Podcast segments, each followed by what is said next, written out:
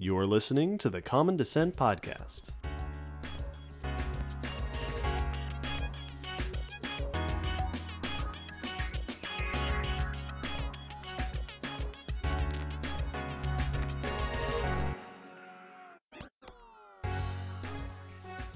Hello, Will. Hello, David. Hello, listeners. Welcome to episode 54 of the Common Descent Podcast and happy Darwin Day. Happy Darwin Day. Darwin Day is, of course, a celebration of science, specifically the life and successes and scientific contributions of one Charles Darwin. You may recall that back on episode 28 last year around Darwin Day, we did a special episode about Charles Darwin Made sense. with special guest Dr. Sarah Bray. This time, today's episode is about a lesser known man named Alfred Russel Wallace. Second verse slightly different than the first. yes. Wallace is the other guy, right? The fa- famously the story goes Darwin spent like 30 years slowly and meticulously putting together this wacky idea of descent with modification by means of natural selection as the mechanism for evolutionary processes. And then he got a letter one day From a young upstart. from an upstart young man in Southeast Asia somewhere that said, "Well, hey, Mr. Darwin, gee, gee willikers, Mr. Darwin, I had this, I had this crazy idea that I came up with all by This myself." wacky idea. And Darwin went.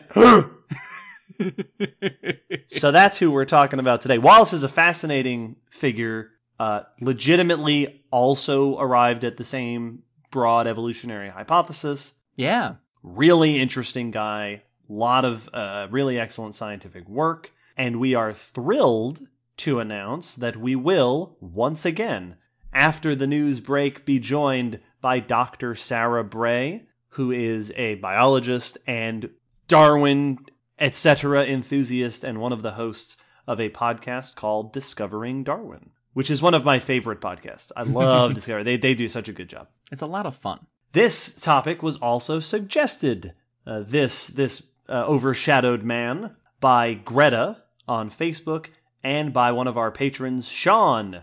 So thank you to Greta and Sean. Yeah, thanks for giving Wallace some of the limelight, guys. Yeah, we'll do a whole episode about him now, just for you. In case you don't know, by the way, listeners, Darwin Day is on February 12th, a celebration of the birthday of Darwin. This year is the 210th birthday, I believe. He's getting up of there. Darwin. So check your local museums and universities and such, because I bet those nerds are doing something fun. They usually have something cool going on. We're doing something fun at the museum. We have so many people coming to the museum. It's going to be awesome. That's fantastic. I can't wait. If any of you are listening, by the way, are in the East Tennessee area, come to the Gray Fossil site on February 9th, which is actually going to be the day that this releases. So you know what? Never mind. Moving Listen on. to this on the way Listen- there. yeah, if you if you caught this the If you're listening to this now, turn around. quick, quick, Where- go over wherever there. you're going, quickly. to Gray, you must go. the switch on the wall behind you. Now, some announcements before we get started. We always have a, at least a couple of announcements. As always, this podcast, the support that allows us to pay to host the podcast, to pay for this wonderful equipment we're using, to pay for some exciting things that are coming up soon that will be mm-hmm. discussed in future episodes, comes from our patrons on Yes, it does. Patreon. Huge thanks to our patrons as always. This is the first episode in a very long time where we actually don't have any new shout outs to No. say this episode. That's not to say we haven't had new patrons. We have. They just haven't been at the level that you get shout outs. But you silent benefactors, Thank you. We thank you greatly. behind the scenes, the people behind the people. if you are not a patron, think about it because there's a lot of cool behind the scenes extra stuff you get. And indeed, patrons, within the next several weeks, we're going to be making some changes to the goodies offered on Patreon. We're not taking anything away. We will be adding stuff, changing things. the 2019 update. The 2019 patch, the Patreon patch. It's going to be better than ever, so keep your eyes out for that. I think that's all the announcements. We should mention, Yeah. by the way, that as we are recording this news section, right at this very moment, somewhere on this very planet, the Super Bowl is happening. Yeah, people are uh, throwing a, a, a weird shaped ball. It's covered in pig or something. Mm. It's got It's- like laces out, laces, laces out. out. That's two Ace Ventura references in like a minute. This is what we're doing on Super Bowl Sunday. Thanks for joining us, nerds. All right, that's enough introduction. Let's get on to the news every episode. We choose a couple of news articles from recent paleontology, evolutionary science, life history study and bring them to you because that's fun. And now I'd like to turn it over to Will at the news desk. Will? Hi, everybody. I have some news about Mises. there has been a recent published paper about an extensive experiment with field mice, deer mice to be precise, that has been able to observe the effects of natural selection in multiple populations as well as isolate the gene apparently responsible. That is a very fitting news bit for this episode's topic. It's awesome. So, the research we're looking at is by Barrett et al. and published in Science, and the article we'll be linking to is by Ed Yong in The Atlantic. So, the natural selection concept they're looking at is not an easy thing to get as a big picture. Typically, most natural selection experiments and research uh, studies can only focus on one part, you know, isolate the gene that relates to a feature, but not actually observe that gene affected by natural selection. Right.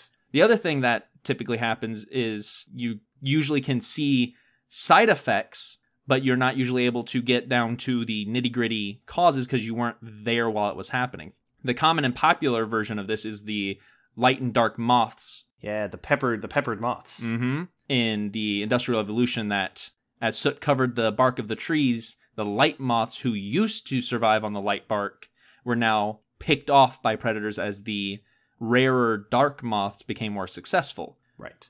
And so that's watching the process of selection happen, but you're not seeing what's being selected. You're not finding the actual genetic causes. You're not finding what in the genome is changing because we didn't do genetic studies on that back then. This aims to do both of that and more. So the animals they looked at are deer mice. These are small rodents that have naturally a variety of coat colors, lighter and darker, browner and blonder, so on and so forth. The mice also live on different, slightly different ecosystems. Uh, they live on you know grassy hills, but also sandier hills. And the sandier hills are typically lighter colored sand, and the grassy hills typically have darker dirt, darker earth. So they have different environments that they naturally live on. So the idea, much like the pepper moths, that lighter coated mice would survive better on the sand and the darker coated mice would survive better on the dirt is obvious. Yeah, makes sense. But just because it makes sense doesn't mean that's good enough answer. Right. And that's kind of the point they tried to make with this is that's been something we've always talked about being a thing that happens to animals, but very it's been very few times that people have actually observed it happen. Observed a population split because of how they match their habitat. And that's that's something that they aim to do. So, they began the long process in 2010 in Nebraska of setting up six 164 square foot enclosures Wow. three on the dark soil and three on the sandy soil, went into the enclosures and removed all the mice that weren't deer mice and all the rattlesnakes, and then caught 500 extra deer mice from the surrounding area and distributed them among each habitat, each of the enclosures, so that now they had six relatively equal split between light and dark habitats, equal variation in the coat color and equal sizes, you know, roughly. This is the kind of thing that most scientists these days do on the computer. Exactly. This is a huge undertaking. They not only collected all these mice, they took DNA samples, photographed, and radio chipped each mouse. Wow. So this was thorough, thorough, thorough. Yeah. And then for the next few years, they monitored the population to observe any changes that happened. Within the first few months, expectedly, a lot of the mice died, hunted by owls and other predators mostly. Not one, you know, they removed the snakes because they didn't want to to enclose them with the predators, but aerial Right. predators you can't do that, and they still wanted there to be predation. Right. So also, I assume snakes are going to be less fooled by the visual camouflage, yeah, as they yeah, are less visual hunters than your birds of prey yeah, especially those those those rascally pit vipers. With their infrared vision. with their predator vision.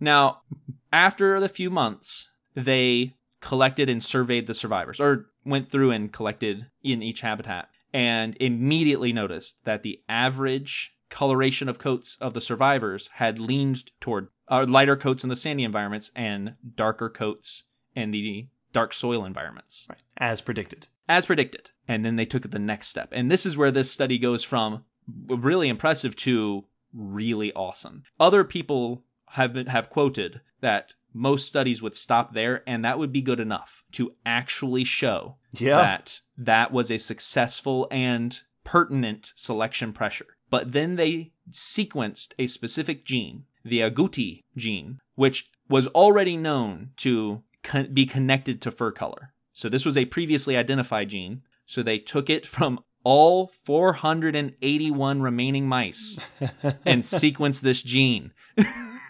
Wow. And they found seven mutations that had become more common in the lighter populations than in the darker, where they had become less common.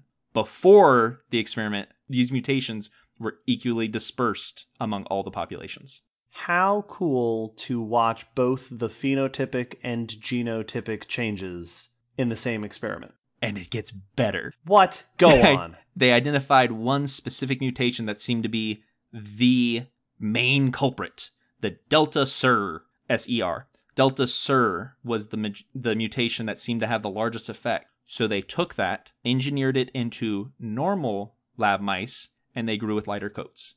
so they didn't just find it, but they confirmed that that was the effect. and that's how you do that. Yes. And I think that this this is this might not be common knowledge that we can't look at a gene and know what it does. We have to Yeah. take it and put it in an animal and see what happens. They don't have little descriptors next to them. So that I guess was them confirming that it wasn't just cuz it yeah, you it's it's safe to infer that that change tracked the coat color, but now you absolutely know that that is what that gene was doing. There is zero doubt. And this also completely confirms that these mutations were the ones being selected for and against by natural selection in this scenario. What a cool experiment. It's so thorough. It's and they have a huge description on the nightmare of setting up the enclosure. So Oh, I'm sure. so many things of the mice fitting through the cracks, so they had to pour concrete into the gaps of the joints, and then snow drifts pushing up against the wall. It's an Wow. amazing study. Item number 151 on today's glitch list. It was one of my favorite moments was a quote by Barrett who said, Utter ignorance was a good thing in this study, he's saying. Because until this point, he had only worked with small fish. And as he puts it, anyone who had worked with mice would have never attempted this. That's all, like like if you had gone to mice people, they would have just been like, no, no, no, no, no, do it on the computer. yeah. What are you, crazy? I would love to see this team of people. I I I really hope that they finished this publication and went.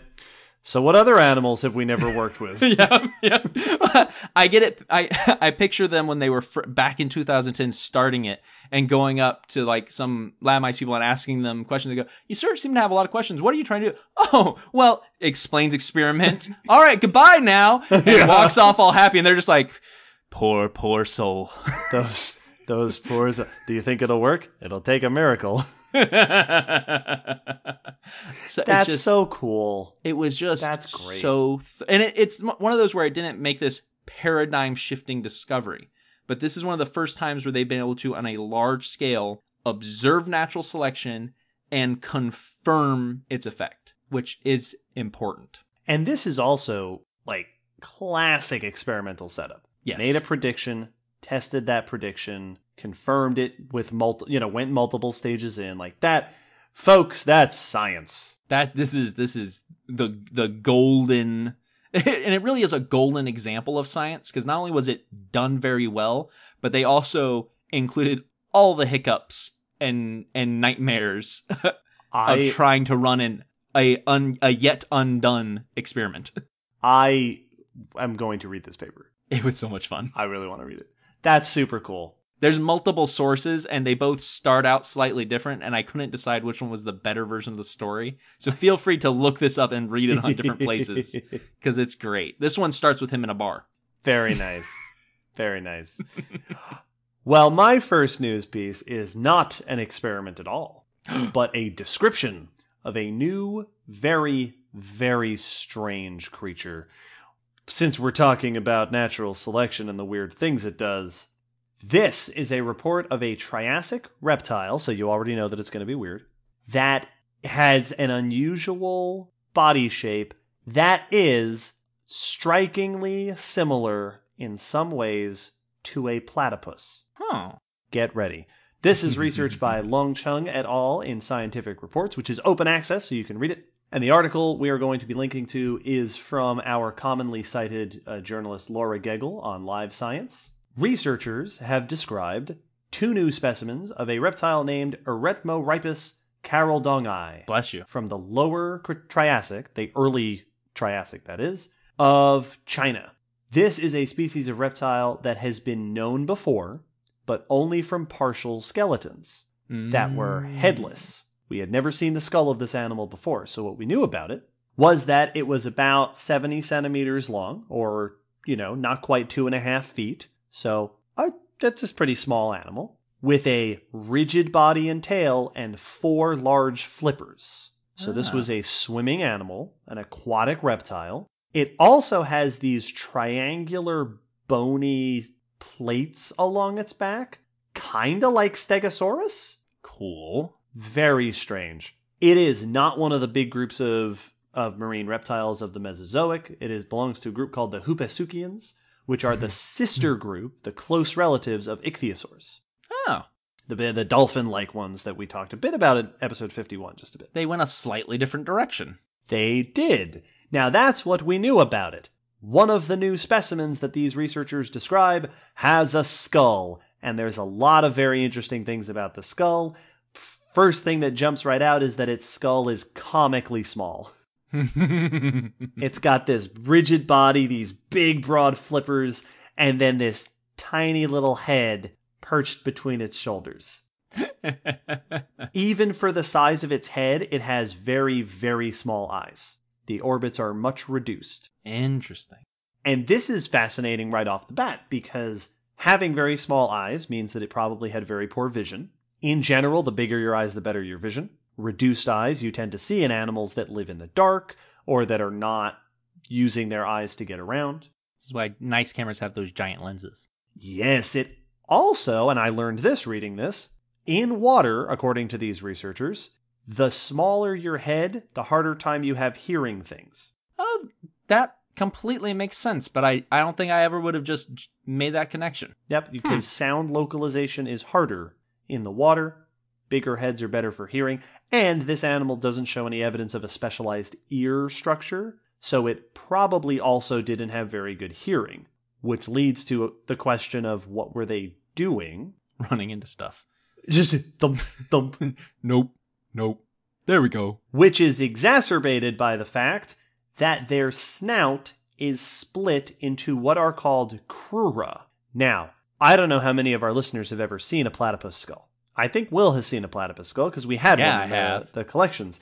The platypus's, the bones of the platypus's snout look like the mandibles of a big scary beetle. Yes. They're like two hooks with a gap in the middle Mm-hmm. the the bu- the face isn't shaped like that, right? That is covered with a bill, but the skull is like these two hooks. Those are called crura, the left and right crura.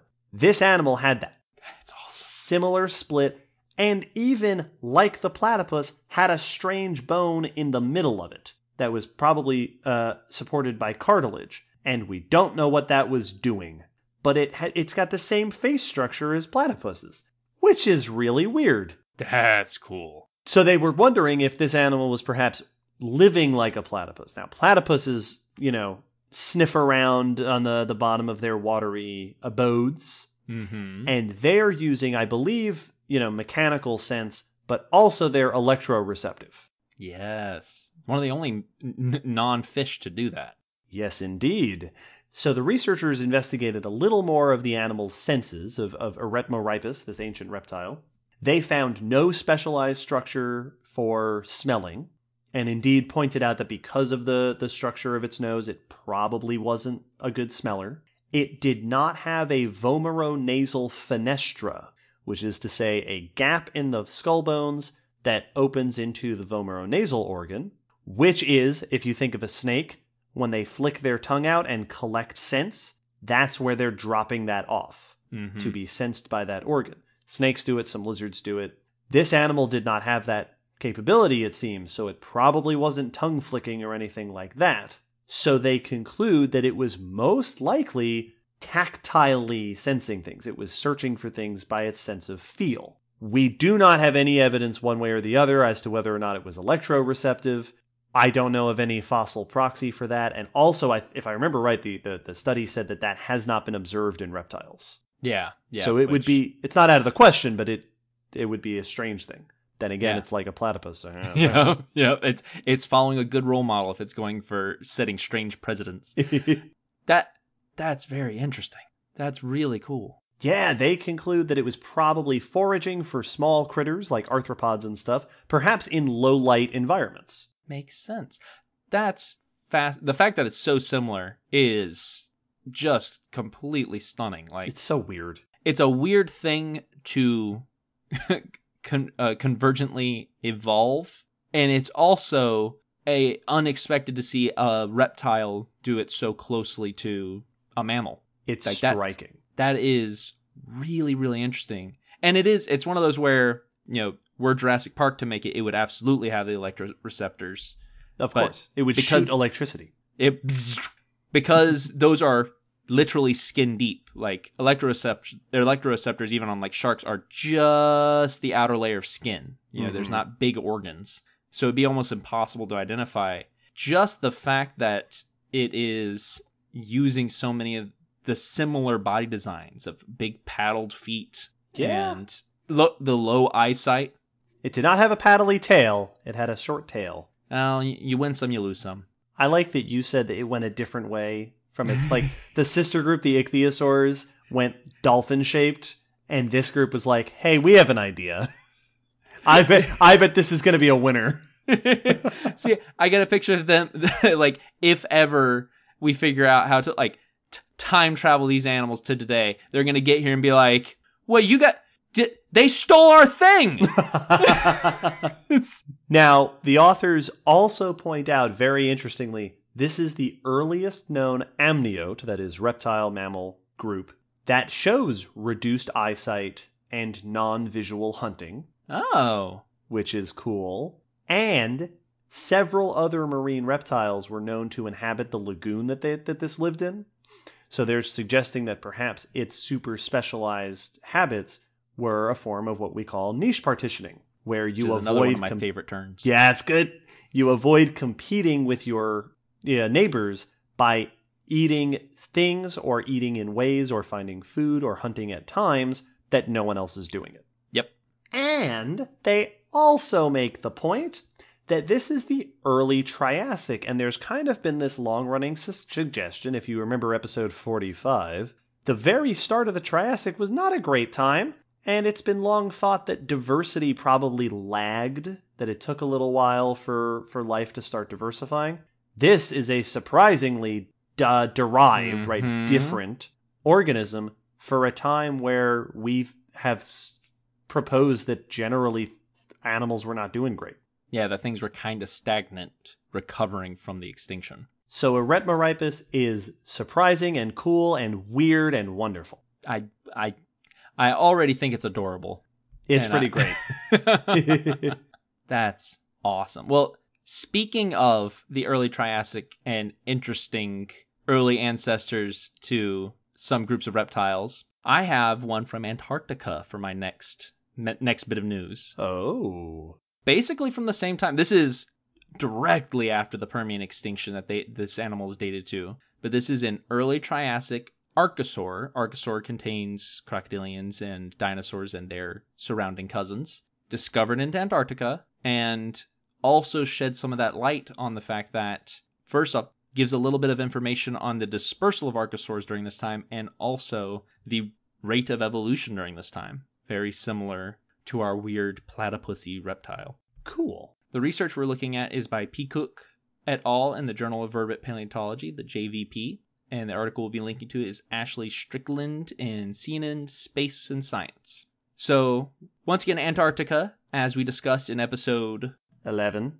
Antarctica was not always cold and ice covered. It was fairly temperate and even warm during much of the Mesozoic. And during this time, especially in the Triassic, it was still part of Pangaea and would have been directly attached to Africa and India and Australia. Right. Perfect for dispersing across Yeah. continents. Everyone's moving everywhere. So we already know that Antarctica had diverse life and you know we found dinosaurs there, we found others, but we still don't know a lot about it because it's under ice. So every fossil we find opens up that picture a little bit more.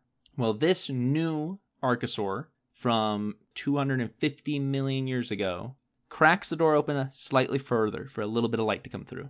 This is Antarctanax shackletoni. This has an awesome name. The first part Antarctanax. translates to Antarctica King. Yeah, and it sounds Like- like a transformer. It does, right? the second name is uh, for Ernest Shackleton, who was an Antarctica ex- uh, Antarctic explorer. Yeah, Uh, and an famous. Auror in the Order of the Phoenix. now, this was not a big king of Antarctica. This was about iguana sized. Mm-hmm. And as a early archosaur, at a layman's glance, would have been very lizard esque, but was not sharing many of their features. So we're definitely looking at a distant, distant relative and ancestor to the whole dinosaur crocodilian group. And this one, like all the best versions of those mentioned, also appears to be predatory. Of course. So probably going for little stuff, you know, in the, the water and little creatures around. Maybe even early ancestors to mammals. Yeah, it's always nice to picture them getting hunted. what, what were they doing back then? Thinking about becoming platypuses. yes, yes. they, were, they were looking at the water going, hey, that guy's got the right idea. you you eat me today, but but soon I will be so weird that my heels will sting you. Now, some of the notable aspects of this discovery is just how it furthers the data about these early archosaurs in this area. Similar to the situation with the Eretmorhipus, this shows that archosaurs were not quite as stunted during this early period of the, of the Triassic as we had thought.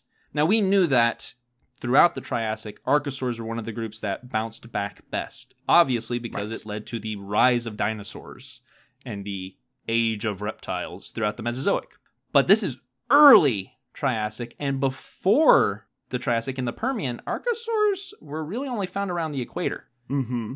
This is Antarctica. Yeah. So this is nowhere near the equator anymore. It's not as far away as it is now, but getting further and further south. So they've already dispersed this far within the beginnings of the Triassic. Which is pretty fascinating. That's really interesting.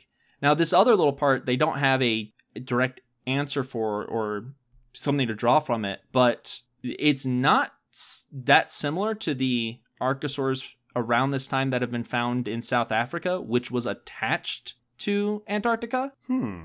So, something about Antarctica was making a unique collection of animals, a unique environment, even compared to nearby portions of Pangea. So, Interesting. a, a little bit more on the picture of what Antarctica was like, and it's still a weird place. Yes. But archosaurs seem to be doing much better in early Triassic than the general thought process would lend you to believe. I wonder if that is due to the fact that they rebounded more quickly after the Permian extinction, or if we have underestimated their geographic widespreadedness in the Permian. Like maybe maybe they were already there. Mm-hmm. perhaps more early studies on Antarctica will find that. Yeah, they they may have already had some of this dispersal. It'd be very interesting. It'd be very interesting to figure out exactly why they seem to have taken over so so quickly. The Triassic was such a weird and wacky time. Yeah. It's so cool. Well, my next bit of news is going to go back even further than that. And I think is that a trend. What was your first news about? I already forgot. Uh, mice from nine years ago. That's right. We are. We're going back in time. nice from nine years ago. This next. We're gonna push it back slightly further than that. We're going to push it back 407 million years minus nine.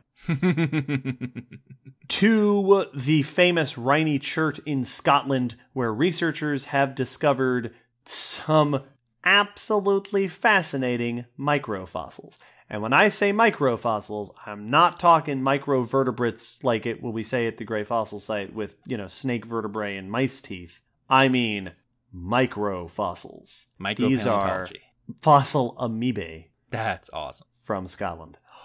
This is research by Christine Strullu-Derrien et al. in Current Biology, and we'll link to the article by Josh Davis on the Natural History Museum of London's Science News section, which may or may not be sort of press releasey. It probably is. These researchers are all from the museum. The Rhynie Chert in Scotland is a super famous fossil locality. It dates to the uh, early Devonian period, and it represents a very early terrestrial ecosystem. So this is a time period, right? There are no, right? The tetrapods, vertebrates haven't quite made it onto land yet, but there are some very early vascular plants, little, you know, you know, maybe maybe a couple feet tall at best plants. Lots of invertebrates, worms and and and insecty type things. But the Rhynie Chert is this sort of it- it's described in the article as a sort of geothermal wetland that was Oh. constantly flooded with this silica rich water that preserves microscopic fossils. So, on top of plants and animals, researchers have also found fossils of fungi and green algae and cyanobacteria, which has given us a really great insight into this early, early terrestrial ecosystem. So, these researchers have been exploring the environment of the Rhynie Chert to examine what the earliest ecosystems in soils were like. They were focused, at least the, the main author here, uh, comments that she her studies are often focused on fungal relationships. What were fungi doing around the time that the first organ first, you know, non-bacterial organisms were making it up onto land. But while researching this, they found little what are called tests. So, yeah. episode second episode of Spotlight, we talked with Adrian Lamb, who studies foraminifera. And the reason that foraminifera are so common in the fossil record is because they're microsco- microscopic organisms that make little shells for themselves. Diatoms do this. Mm-hmm. Those are sometimes called tests. Yeah, we mentioned in the micropaleontology episode two. Yes, we did, episode 22. These are shaped like vases, and they have a little hole where the tentacle like pseudopod structures stick out of testate amoeba cells. Amoebae, to pluralize it, are single celled organisms, and what makes them interesting in comparison to the cyanobacteria or the fungi that the researchers have found is that they are phagotrophic, which means they eat by engulfing other organisms into themselves. These tests that they found, they identified as part of a family called the Arselinidae, and they identified them as a new genus and species named Palaeoleptochlamys hassii. Each of these is roughly 50 microns across.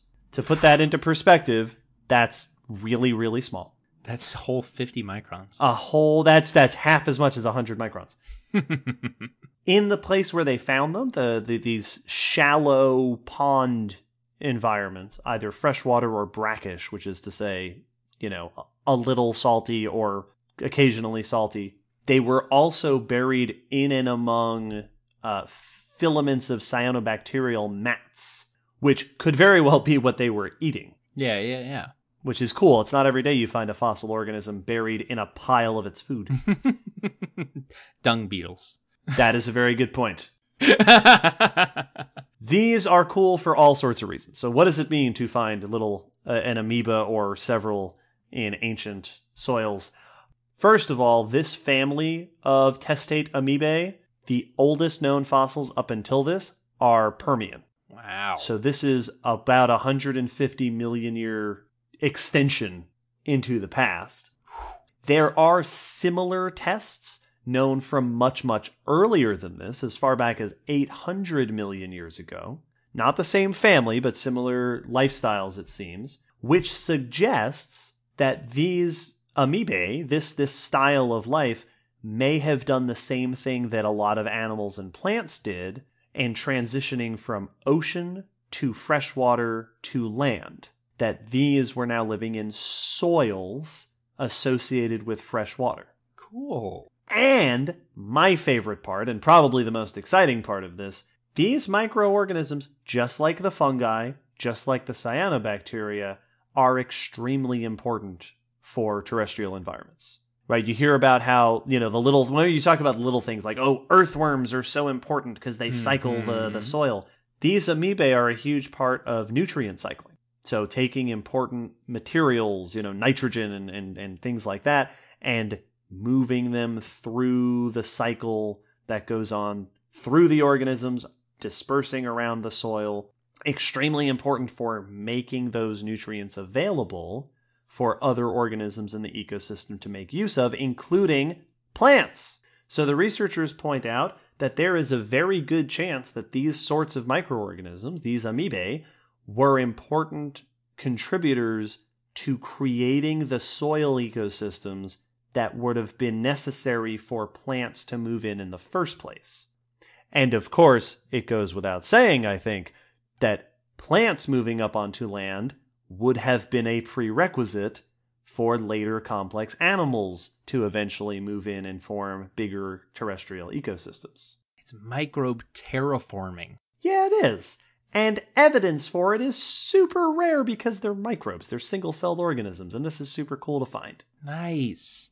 That's very cool. And it's it's worth noting that modern day soils are full of these examples. You know, the the Oh, yes. fungus that are critical for plants to function and be as healthy as they are just often gets overlooked because it's you never see it above the ground and if you look under the ground without a microscope you're not going to see it there either Nope. and the list goes on and on of those examples seeing that this dynamic was potentially set up very very early on makes sense but is also really cool and significant you know this isn't something that became i mean it probably became more complex with more players and more things in the soil doing Right. jobs but it wasn't that like plants came up and then stuff started getting weird in the soil you know that- No, it was like that when we got here. and that's cool It also, we were talking about making predictions earlier.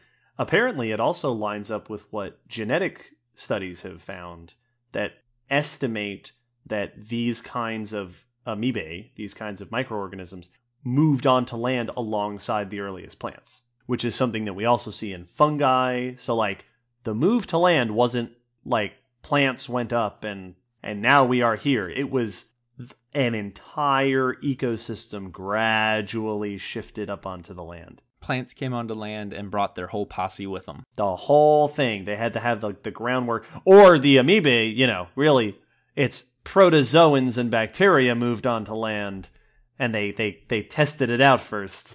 These are all the different ways it's being described within the different department meeting rooms of the plants, the fungus and the microbes. it's like, well, you know, we all we all appreciate how hard the plants work, you know, but come on. With us without us amoebae, yeah, I mean, we all know we wouldn't have made it. So we're, we're not going to down on what they do, but yeah, come on. And the plants on the other side going, hey, we we were happy to pave the way for the amoeba and the fungus. You know, we had to do what we had. And just every different room arguing. Well, there's some fascinating evolution and ecology for you. And you know who was into evolution and ecology, Will? Oh. That's right, Alfred Russel Wallace was. so we're going to take this opportunity to wrap up the news and move on to our main topic of discussion. After the little musical interlude, we will be joined by Dr. Sarah Bray to discuss the life and times of famed scientist Alfred Wallace. Stay tuned. Woohoo.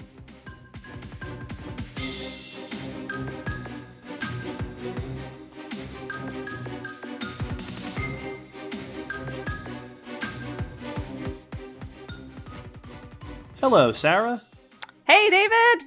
Hey, Will. Hello. Thanks for joining us again. Thanks for having me. I'm excited to talk about Wallace with you guys. Yes, we are here to talk, as we mentioned earlier in the episode, we are here to talk about a famous person named Wallace. But first, before we introduce Wallace, if you wouldn't mind to please introduce yourself. Sure. Um, so I'm Sarah Bray, and I am a professor of biology at Transylvania University in Lexington, Kentucky. It's a small liberal arts college, and I'm happy to say I think last time I, uh, since the last time I talked to you guys, we have officially adopted a bat as our mascot.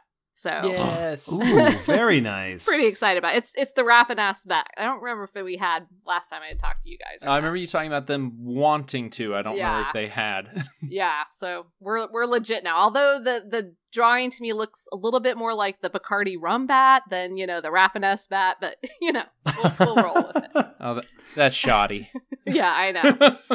Um, but yeah, so I, I um I'm a, a ecologist and um, teach ecology, evolution, most of the organismal courses. Um, with my focus is on plants, and um, found out about you guys because David had listened to the podcast that I'm on, which is um, Discovering Darwin.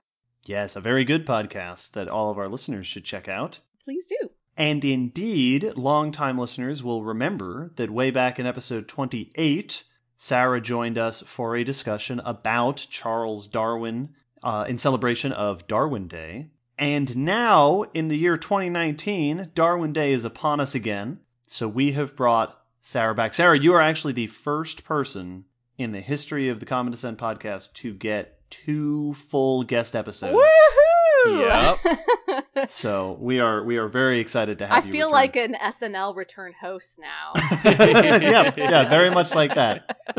We're gonna let you do a monologue. oh, okay. Uh, spoilers for our listeners, by the way. Uh, Sarah will not be the last hmm to join us multiple times. oh. Uh, but but we get ahead of ourselves. so Darwin Day, as a quick reminder for everybody, is a celebration of the work of Charles Darwin. Darwin is kind of a big deal if you're into biology and evolution. As we discussed back in episode 28, he was a remarkable scientist. He did he he contributed a whole lot to our modern understanding of biology, and he's more than a little bit of a role model for scientists today. So on Darwin Day, uh, biology fans spend the day geeking out and having special events and stuff. Darwin, of course, famous for introducing us to much of our modern understanding of how evolution works. Uh, descent with modification by means of natural selection. And if you need to know more about that, go check out episode 28 and or listen to Discovering Darwin, uh, hosted by Dr. Sarah Bray and friends. But Darwin's had his episode. That's not who we're here to talk about today. Sarah, please, if you would, tell our listeners who is this guy named Alfred Russel Wallace? Yes. So um, Alfred Russel Wallace was a, uh contemporary of Darwin. He's a little bit younger than um, Darwin. And uh, he was sort of a, a middle class uh, man who actually had his uh, formal education stop at about 14, but he was um, a really excited um, amateur naturalist and went on uh, pretty extreme journeys to Amazon and at the time was called the Malay Islands. And about the same time, in some ways, we can talk about that in more detail later, Wallace also had similar ideas about the mechanism of natural selection to explain the origin of species. And so he went on to do lots of other things um, in his life, some controversial, some pretty interesting. Um, but he's he's a guy that doesn't. Um, he always gets kind of mentioned as a footnote to Darwin. Mhm. Right. He's sort of the other guy, the Exactly. other guy that that talked about evolution. Yeah. It's it, and if you liked Darwin, check out Wallace. Yeah, yeah, Yeah, look, you- exactly. yeah, users who liked Darwin Yes. also liked. hmm Yep.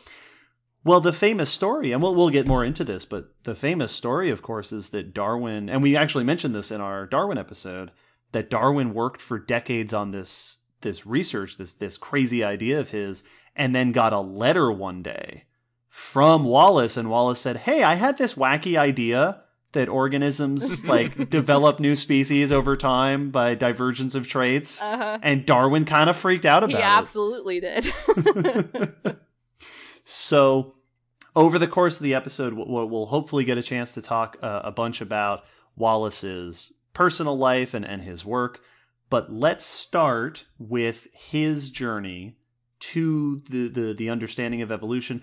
And we will, along the way, be discussing Wallace sort of in comparison and contrast hmm to Darwin a little bit because that is Wallace's curse. Right. To be eternally compared to Darwin.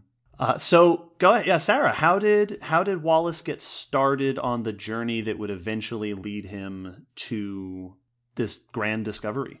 Right. So, um, in 1848, Wallace decided that it was uh, time to take a trip to the Amazon. He had been collecting beetles in um, in the UK, in the United Kingdom, and felt that he could never answer any good questions without collecting a broader array from um, more places. Uh, so he that was one of his motiv- motivations. The other was that he was going to make money by traveling and um, uh, collecting specimens to be sold to museums and to um, to collectors at the time. It was a really hot thing in um, the, the Victorian era to kind of have your own curios of collections.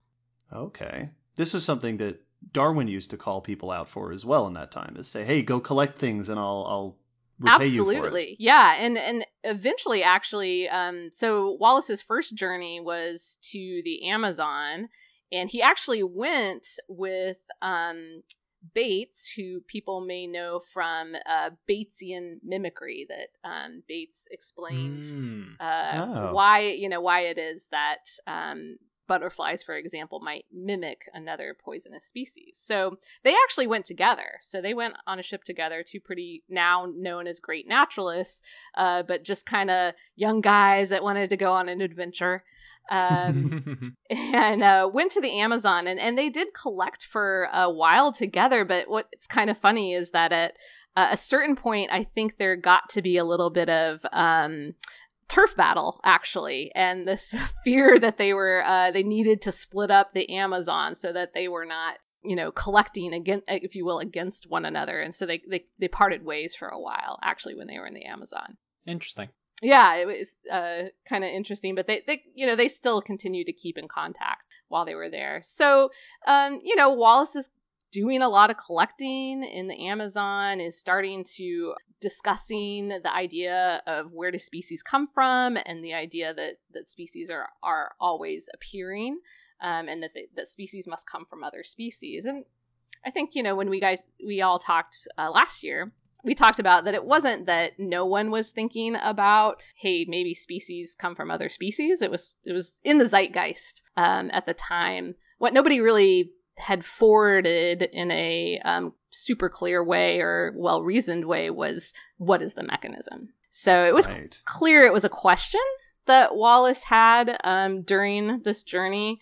Um, and so this is kind of a parallel to darwin right? Uh, darwin went on his big grand journey on the beagle when he was a young man. Um, and they didn't cross the same uh, land necessarily but they had some similar experiences of really roughing it getting to know some native peoples um, and doing lots and lots of collecting Nice. And they were, if I remember right, Wallace and Darwin were both inspired by some of the same popular writings about this question of where do, how does life change and do where do species come yes, from? Yes, yes, absolutely. So, um, you know, they had both read Vestiges of Creation, which was kind of one of um, the first to try to give a mechanism to where species had come from.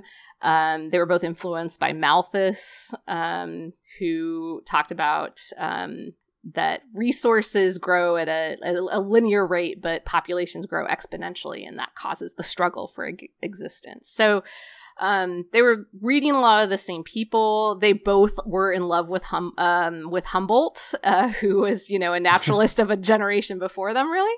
Um, and so it's really interesting looking at both their journals that they will refer back to Humboldt's writings.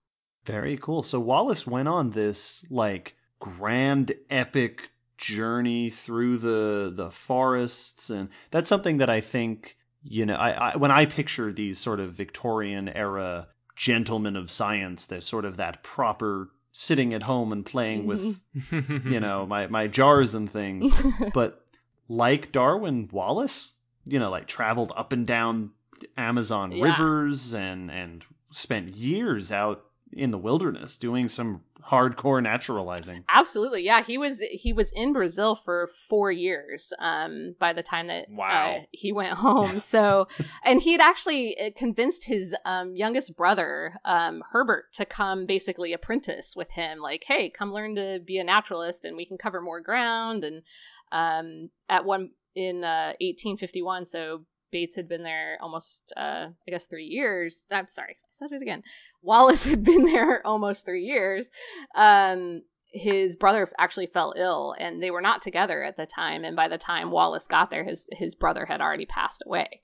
So um, it was a hard a hard place to live. Um, and Wallace himself became very ill when he returned to um, to where to where his brother was um, where his brother was staying. So it was a pretty difficult place for uh yeah european victorian men to try to make their way through uh, the forest. And uh, Dar- um, wallace even makes fun of himself at one point um, in some of his writings about how silly he must look with his all his clothes and as he's watching the native peoples that are you know not wearing that many clothes. And he recognizes how it's so much more logical for being in this kind of environment.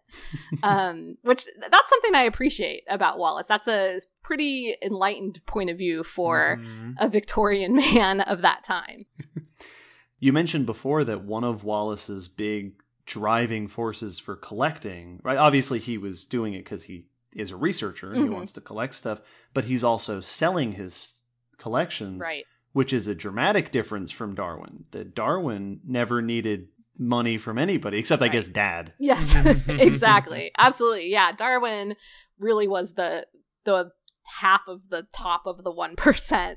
Um, and so he ran around with a um, a letter of credit essentially from his dad that he could just go to any bank and get money. Uh, Wallace was um, he was hustling uh, to to really do his thing, uh, and so he had an agent in uh, England, Stevens, that he would send specimens and letters to occasionally, um, and then he would get a letter credit of credit back from that that would kind of allow him to do the next thing. But even when he was ready to come home, it was a question of okay, can I send enough stuff back to get enough money to get on a boat to go home? Right. and and then I think most people know about uh, most famously of his Amazon uh, journey was really his return trip. Uh, if anybody knows anything usually about his experience in the Amazons, the return trip, which um, he leaves in July of 1852 on um, the Helen, heading to England, heading home. He's really excited about coming home, and uh, the ship catches fire, and Wallace runs into his cabin saves uh, a watch and a shirt, I believe it was, and loses 500 pounds worth of specimens and all his journals. Um, he had both live and preserved specimens, so he had these monkeys and a parrot, and he loses all of this, which, you know, he was going to use to make money to go on to do his next thing. Uh, so here they are on their little life rafts in the middle of the Atlantic Ocean, and they're going to try to make for Bermuda, which is 700 miles away. Wow. um, they do get picked up by another ship, which also looks like it's about to sink anytime. uh, and eventually, he makes it home. He was at sea for for 80 days. Wow. Yeah. Now, uh, there should be a Wallace movie. There Yeah. should. He lived a life. I'm telling you. It's always funny to me to think about because I've heard this story, and it and it's first of all a, a moment of silence for five hundred pounds of specimen. Yes. Ugh. Yes. But also that it always seemed silly to me when I was younger to hear of a, sh- a ship catching fire. Mm-hmm. Because my first thought is, well, you're in the ocean, but that also means that there's literally nowhere to go. Yes. Mhm. Yeah. For that's at least when your house catches fire, You can run outside. you can run outside and the fire department can get to you. Like, Yeah. that's that's rough. yeah. And yet, uh, Tenacious Wallace published on his his stuff that he worked on Absolutely. in the Amazon. He did. Uh, so he had two main books that came out of his time in the Amazon. Um, Travels on the Amazon, which was you know a travel log, um, was kind of um, similar to Darwin's Voyage of the Beagle. It was meant to be a popular um, travel log. And the other thing he wrote was um, a book on palms. One of the things that he um, was interested in was he had gotten um, Hooker, who was the conservator of Kew Gardens, to kind of vouch for him, and he was going to buy some specimens from Wallace. Uh, and one of the things they were really interested in was this palm that was um, heavily exported, but it was coming from way up the um, Amazon River, and so they didn't really, you know, know for sure what this palm was. So he he did really focus a lot on palms and wrote a book. Hooker ravaged him about this book.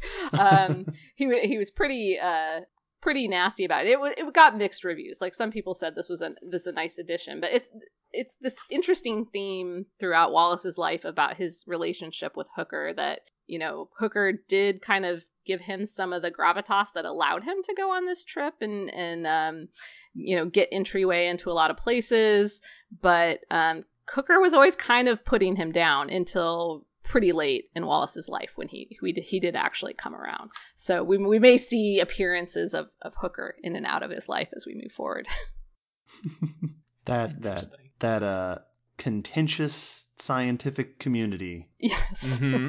that And- we're so familiar with. Yes, and and I think for poor Wallace, um, that some of this is uh, about class, and it's about um his lack of formal education that really made it harder for him to get acceptance within the scientific community that he worked through worked for for his entire life. Yeah. Now, Wallace's grand thoughts on what would become evolutionary theory did not uh, happen, at least the, the pinnacle of them did not happen in Brazil. Correct. He he didn't stop with Brazil. Even after almost dying in a fire and then almost drowning and losing years of work, exactly. Yeah. So he said, "You know what I want to do? I want to go back out." exactly. it didn't take him that long uh, to decide that he wanted to hit the road again, hit the seas again. Uh, so he returned home in, in 1852. Uh, by 1854, he was sending letters to the Admiralty to try to get them to pay for his trip to Singapore. so uh, he was wanting to head to, to what is now Indonesia, what at that what at that time was the called the Malay Islands. And yeah, he uh, did manage to get to the Admiralty to pay his way there. Um, and this time he takes an apprentice with him, an English apprentice.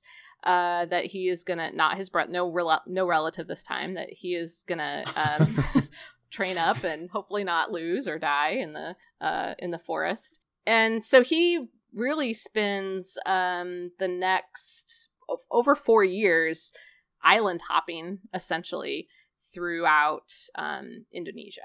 And Wow. yeah, the the big thing that was so important to him was the fact that he was moving from island to island and uh, was noticing these really distinct distributions of organisms. Um, and one of the first times that hit him was when he was going from the island of um, Bali to the island of Lombok, which are separated by only less than 30 kilometers um, of a, a strait of water.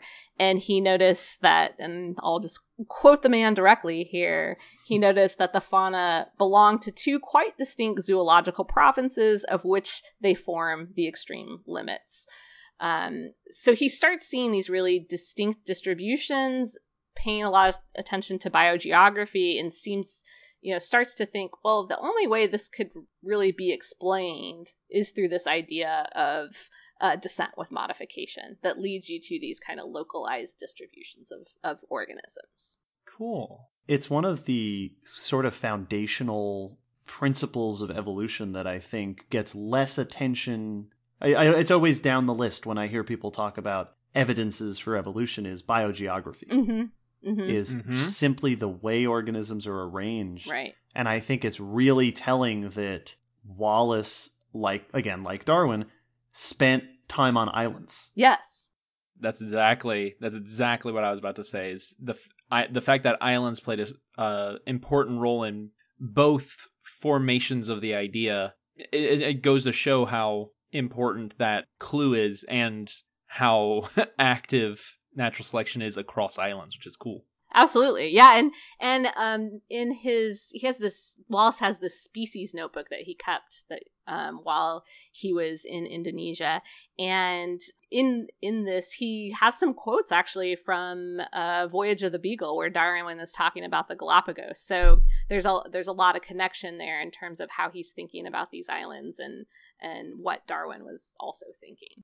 Cool. In fact, the first the first three episodes of the Common Descent podcast were obligatory topics. They were paleontology, then it was Will's animals, then it was my animals. The first the first non-obligatory topic actually that we did, episode four, was island evolution. Awesome. Yes, Yes. it Go was. all the way back, listeners, and You've we'll been hearing it. tell you about Mhm. why islands are so crazy. Yeah. There's a reason that that was an easy topic to pick as our first random top subject. totally yeah so um this is a i i actually find his time in um in indonesia so interesting because like you um you guys were saying this idea of this you know victorian scientist you expect him to be sitting you know at home with his specimens uh, but man he went to some crazy places lived in some crazy places had crazy things happen to him. But he did kind of have a few home bases at various times and uh, would you know go back and get resupplied and there, there's just um,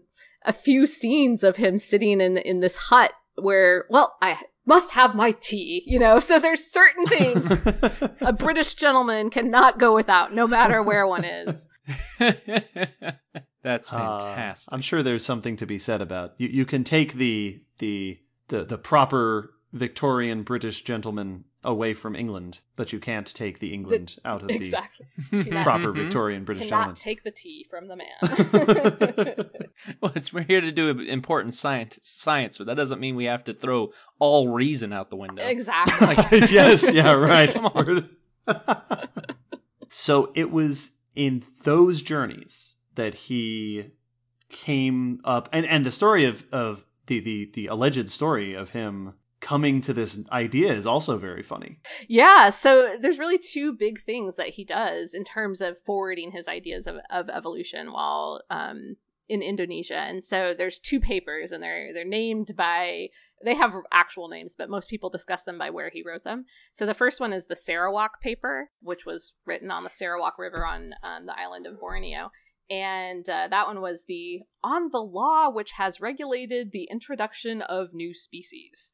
Uh, and in that, he really just lays out his agreement with the idea that, you know, species arise from other species. So just, you know, a couple quotes maybe to kind of illustrate that. He says, Every species has come into existence coincident both in time and space with a pre existing closely allied species.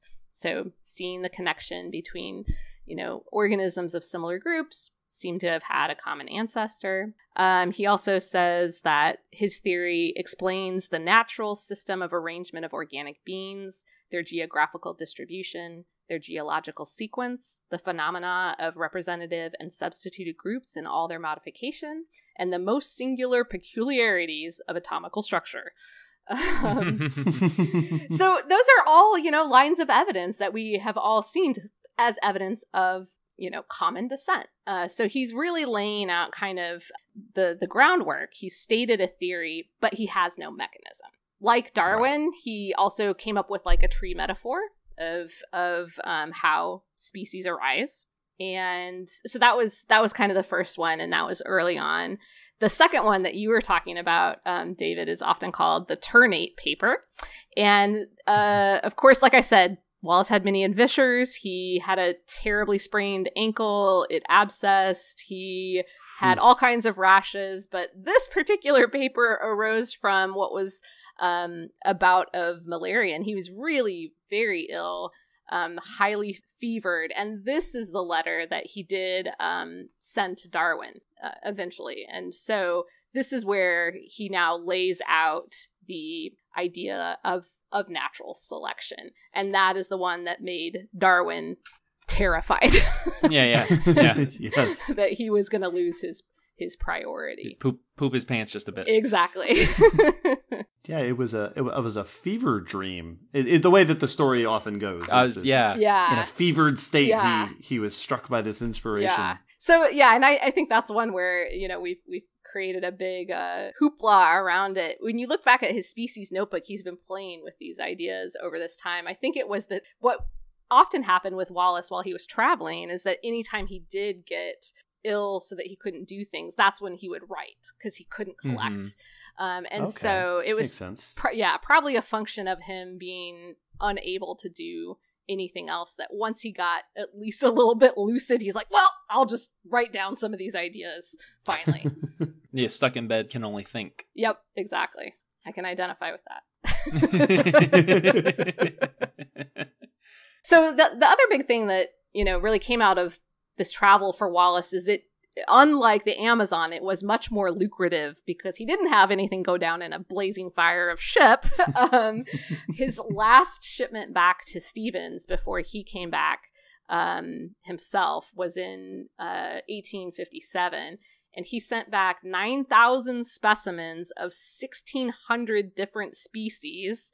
And Wow. uh, it was worth, um, he got ended up getting a thousand pounds for that, which was a really huge, you know, pretty big sum of money in a lump sum at that time. And the other big thing is uh, Wallace was obsessed with finding birds of paradise um, and, and collecting those. Um, Who wouldn't? Yeah, exactly. Yeah, if, for all your listeners out there, if you haven't seen them, do a quick Google. The Cornell lab has like just fabulous videos of the courtship of these birds, and they are spectacular. hmm So he spent a lot of time um, collecting those. He actually ended up by before he left, he had three people working for him. Also, he would buy things from natives to to try to get it. And then his other big thing was he was collecting a lot of orangutans. So, Oh, like wow. many Victorian naturalists, you just think of him decimating the Yeah. flora and fauna where he goes through. Well, there is the, the famous story that I uh, that I've read for him, and I, I I- I'm glad you brought that up because I was going to bring it up for Will because I know Will has a special orangutan shaped place in his Yes, I do. Yes, I do. Uh, the story that I, I read is that Wallace temporarily adopted a baby orangutan, which sounds all adorable and wonderful, but he adopted it because he killed its mother Oh. Yes. to collect Yes. her and then the, the baby died eventually, too, because he couldn't. because he didn't know how to take care of an orangutan. Yeah. So wait, you're saying that you're saying that he has the same relationship with that orangutan as Thanos with the G- Gamora. Just throwing it out there. Well, well, when you put it that way. Listen, he had to he had to give up something he loved in order to gain the theory of evolution. What did it cost? what did it cost? Oh, man. But anyway, um, so Wallace extremely successful across uh, Indonesia, across islands. Uh, we could talk a little bit more later on about sort of the other scientific ideas that came out of that those trips. But let's just to change things up, let's talk about Darwin for a second. Sure. Finally. What? so eventually, as as you mentioned, Wallace con- reaches out to Darwin with this the with the, this idea that he had with this paper he Mhm. wrote. What was the relationship leading up to that? Yeah, so um, I mentioned that uh, Wallace had written this Sarawak paper that kind of staked his claim for stating that species arose through common descent. And Darwin read it and was actually pretty dismissive of it. His uh, his own writing about it says nothing very new here. Uses my simile of the tree. It seems all creation with him. So Darwin's first was like, eh, whatever, Wallace. Never gonna hear from that guy again. Yeah, exactly. Lyell, right, the um, geologist who inspired again both Darwin and um, Wallace, actually called. Well, okay, he didn't call him up. They he wrote him up, came and visited. he pigeoned him. yeah, and said, you know, this guy, hey, he's got something going on. I think you need to get moving on your idea here because this guy is on your tail. Um, and so Darwin just was, you know, kind of like, oh, oh, all right, um, I'll I'll write him back. and um, so their their first really relationship then was that uh, you know, Darwin knew he was in Indonesia and said, hey, like he did to so many other naturalists, could you send me some specimens? Uh, so uh, Darwin writes to Wallace for the first time in 1855 and basically gives him a list of things he wants. You know, there's a few different cases where Wallace is sending things back to his agent, Stevens. And uh, so th- this one in particular, he said, The domestic duck is for Mr. Darwin, and he would perhaps like to take the jungle cock, which is often domesticated here and is doubtless one of the originals for the domestic breed of poultry. And, you know, one thing that was a little bit different between uh, Darwin and Wallace is Darwin started his argument with talking about domestication and artificial yeah. selection. And so it's just so interesting that, that that theme is already there in their relationship from the very beginning. I saw this duck and I thought of you. exactly. Yeah, right. I like to imagine it's it's funny that because Wallace knew of Darwin, right? Darwin was was uh, not yet not yet Darwin, right? But, you know, he was a scientist, yeah, absolutely. And I, if it, it, it, it seems very much like Wallace reaching out to Darwin is very much akin to us reaching out to you, Sarah. yeah. For this, where it's like, oh, here's a, a seasoned scientist mm-hmm, who mm-hmm. knows this topic, and we'll reach out to them for for information. Right. And so it's sort of this this collaborative mm-hmm. uh, relationship almost, which is just you know just two scientists talking to mm-hmm. each other, except you know via letters from the other side of the world. Yeah, yeah. Instead of LinkedIn, it was the the post. yeah, and crazy. Think about the delays you would have in terms of you send off a letter and it takes months to reach the other person, and then months for them to send you something back. It's an interesting conversation that they're having. Yeah. Uh, it's like it's like communicating with curiosity on Mars. Yeah, yes, yeah, yeah, exactly. yeah, exactly. Yeah. So, um, yeah, I think for Wallace, what he, yeah, I mean, Darwin was really well known. He was really famous from writing The Voyage of the Beagle, and he kind of saw this as his way into quote unquote legitimate, you know, science society if he could get this relationship going with Darwin. And so, yeah, after that, they continue to uh, exchange letters while uh, Wallace is in Indonesia. And in 1857, Wallace receives a letter from Darwin that it seems to show now at this point Darwin is concerned that Wallace is on the same path. and uh, so, one thing he says, I agree to the truth of almost every word of your paper, and that's about that uh, Sarawak paper that I was um, talking about. But the the really fun part is where I feel like Darwin is calling dibs in his letter. Um, and he says, um, This is Darwin writing to Wallace. This summer will make the 20th year! Exclamation point since I opened my first notebook on the question how and in what way do species and varieties differ from each other. I am now preparing my work for publication, but I find the subject so very large that though I have written many chapters, I do not suppose I shall go to press for two years. I have never heard how long you intend on staying in the Malay archipelago, I wish I might profit from the publication of your travels there before my work appears, for no doubt you will reap a large harvest of facts. Interest. That's really, Wow. really fascinating. It's like, That's not subtle. No. no. girl, step off. I've been working on this. Yeah. Uh, It's and like- I don't know it- how long you're staying, but this is mine. That's a cool idea. In fact, it's so Yeah, cool. right. I've been working on it for 20 years. Reminds me of that time I spent my entire life coming up with this idea that I'm about to publish. yeah. Uh, so yeah, you're th- you know clearly Darwin's getting uh, a little antsy here, but the best part is Wallace. It seemingly, at least in what we have left of his writings, is kind of oblivious. He doesn't like really see that and say, "Oh, oh, Darwin's doing this already. I should just let it go."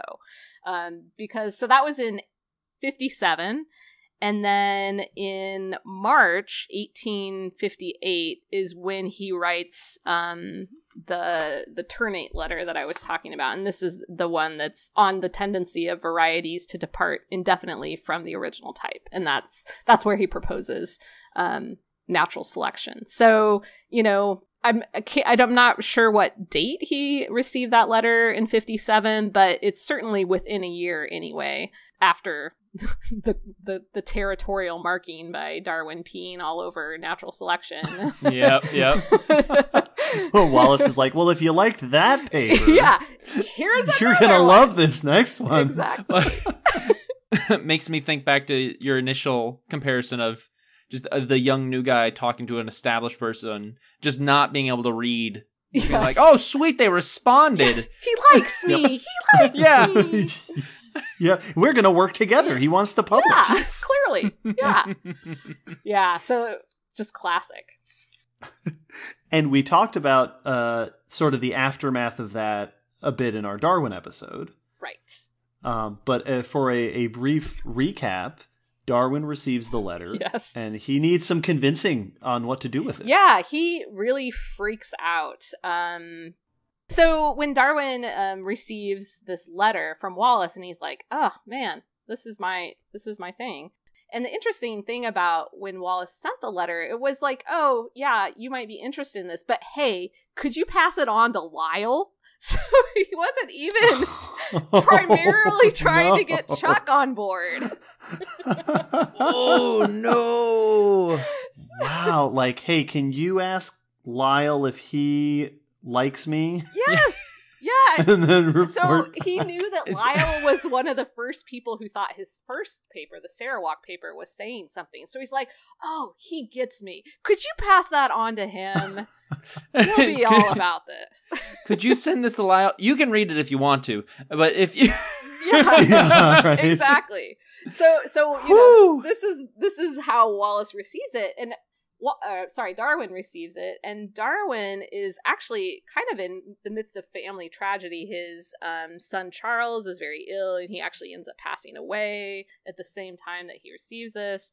And so, in Darwin's letter to Lyell, where he's like, "All right, he asked me to forward this to him, I will." So that was pretty stand up of Chuck. He says. Um, there's nothing in Wallace's sketch which is not written out, much fuller in my sketch copied in 1844 and read by Hooker some dozen years ago.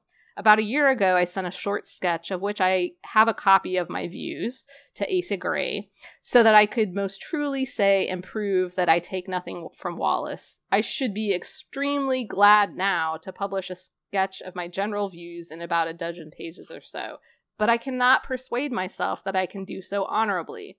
Wallace says nothing about publication, and I enclose his letter.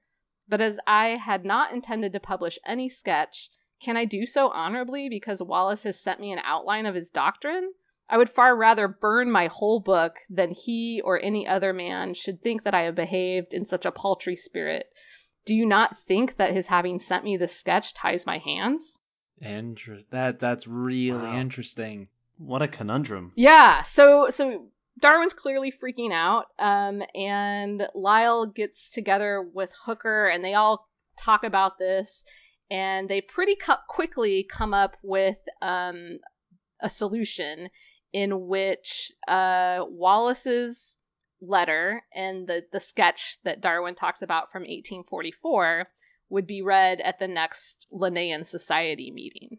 Uh, so it's uh, at that meeting, it's um, introduced. They read the papers in chronological order, which technically then gives priority to Darwin because his was read first and um, Right. written first. Mm-hmm. Right. Well, and that that's a fascinating quote from him because a lot of the time, at least I've heard it thrown around this way. A lot of the time, people kind of once they learn about Wallace, will kind of start turning a stink eye toward Darwin. That like he once he realized someone was catching up to him, immediately like threw down a wall and published and you know blocked them from the goal, which you could look at it that way. But also on the flip side, if you've been working on this concept but it's a huge paradigm shifting concept hmm you know and you're hesitant you're hesitant to publish on and then some younger person who does not seem to have the same hesitation. Suddenly comes along and is like hey i had this idea. There's there's got to be some of that like i've had this idea. I just haven't been talking a whole bunch about it because i'm still forming it. Now this is out there and it's gonna seem like i am following that when you know your legitimacy as a scientist now is being Yeah. dragged into it which Mm-hmm. yeah it's it's a complicated situation that typically you don't hear about when you hear about these two What we're saying, kids, is publish your thesis. Yes, seriously.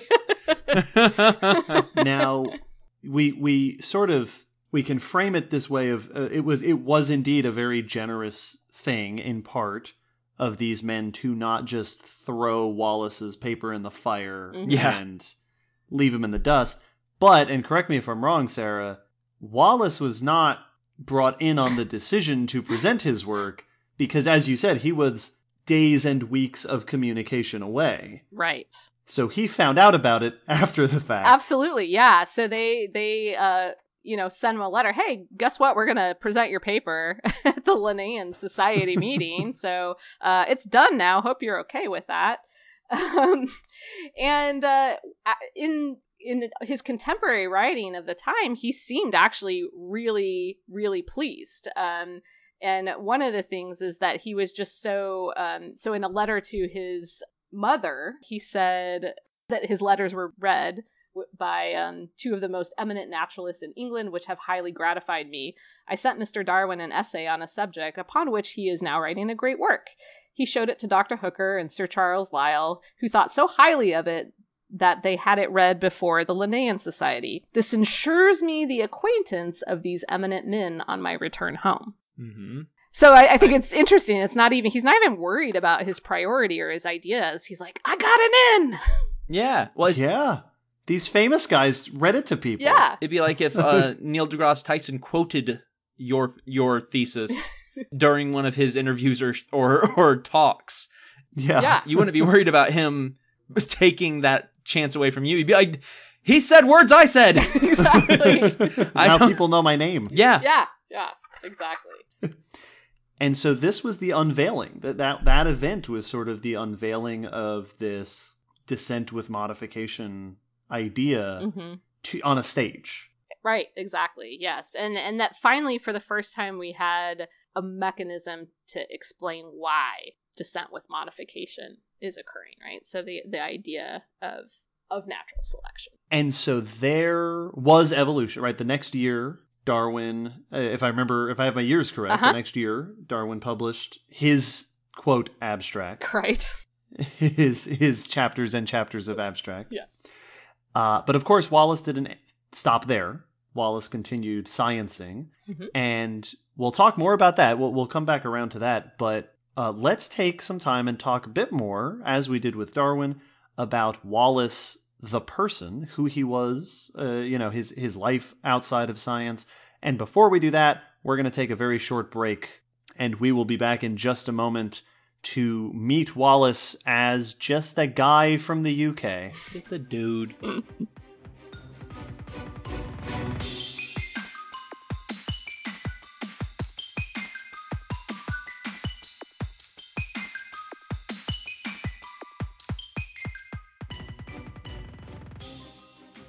So, Sarah, tell us. Let's well, let's rewind. Let's go back.